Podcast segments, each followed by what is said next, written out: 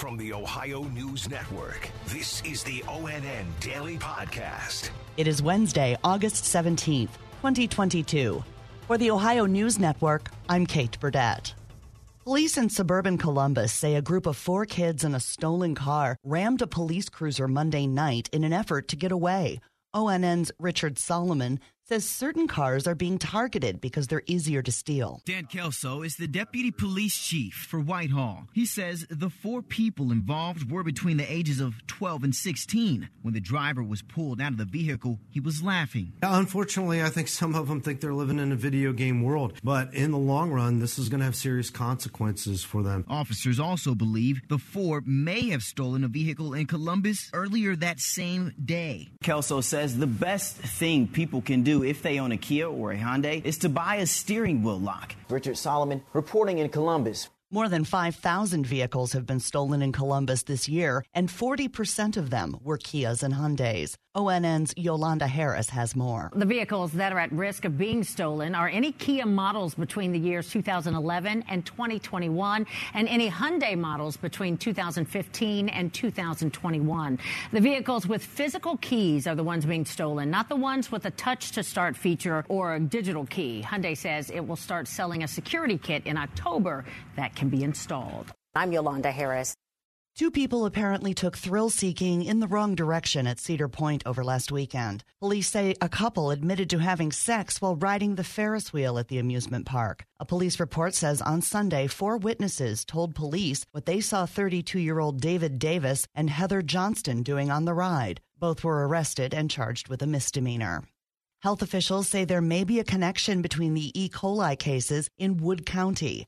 ONN's Amanda Fay in Toledo has the story. Wood County has results for five of the E. coli samples, and the Ohio Department of Health says all five of those are from the same strain. That means there may be a link between the cases. The Ohio Department of Health says they are working with the state and federal partners to explore what the links could be and figure out the next steps. Currently, there are 18 identified cases of E. coli in Wood County and six hospitalizations. I'm Amanda Fay.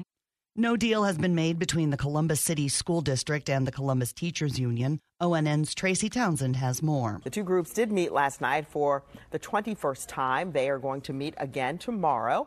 Next week, it's a last chance to avoid a strike because that's when school starts on the 24th.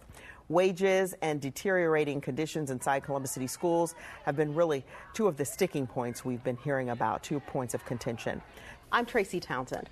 In Northwest Ohio, nearly 5,800 students will return to class at Findlay City Schools on Tuesday. ONN's John Monk says new teachers were welcomed to the district yesterday. 45 new certified staff members were welcomed to Findlay City Schools during Tuesday's new Trojan orientation. The day long event not only helped these new educators and staff feel welcomed, but made sure everyone was on the same page with initiatives, missions, and goals set up throughout the district. And while 45 new staff seems a bit big on paper, the instructional team made sure each new teacher is not being left on their own to figure out the lay of the land as each new staff member was also connected with a mentor. I'm John Monk reporting from Findlay.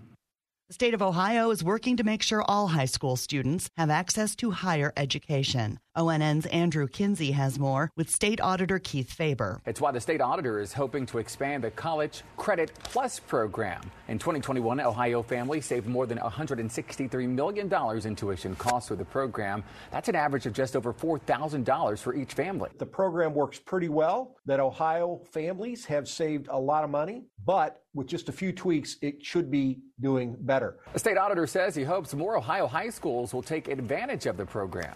I'm Andrew Kinsey. Ohio State's season starts in just over two weeks, and there's an injury making news. ONN's Dom Tiberi has the story. Certainly not good news for the Buckeye football team. Sources telling 10 TV sophomore running back Evan Pryor injured his knee in practice yesterday and will be out the rest of the season.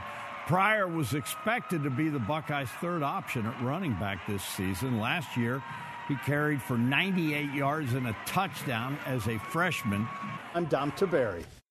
A police dog in Painesville, northeast of Cleveland, is making quite an impression. ONN's Laura Queso explains. Lake County's latest officer is thriving in his new role. K9 Riker was just brought into the sheriff's office last week, and we are told he's already helped make five drug related arrests in his first three days on the job. Deputy Brandon Savage is Riker's handler and says soon they're teaming up with the county's other K9 to tackle illegal narcotics detection, article searches for evidence, tracking, and suspect apprehension. I'm Laura Queso. The Columbus suburb of Worthington is the third hottest housing market in the country. That's according to a list by Realtor.com. ONN's Dave James has more. More than 29,000 zip codes were analyzed for the organization's eighth annual ranking of areas with the fastest selling homes and high buyer demand. In the top 10 zip codes, homes sold in about eight days and received nearly four times more buyer views than a typical listing in the U.S. The average Worthington listing was on the market for just seven days with an average listing price of about $467,000. Several other Ohio cities cracked the top 50 Dayton, Waynesville, Wadsworth, and Mount Vernon. Dave James, ONN News. Special thanks to our affiliates WBNS TV in Columbus, WTOL TV in Toledo, and WKYC TV in Cleveland for their contributions to today's podcast. I'm Kate Burdett on the Ohio News Network. This has been the ONN Daily Podcast, a production of Radio Ohio Incorporated on the Ohio News Network.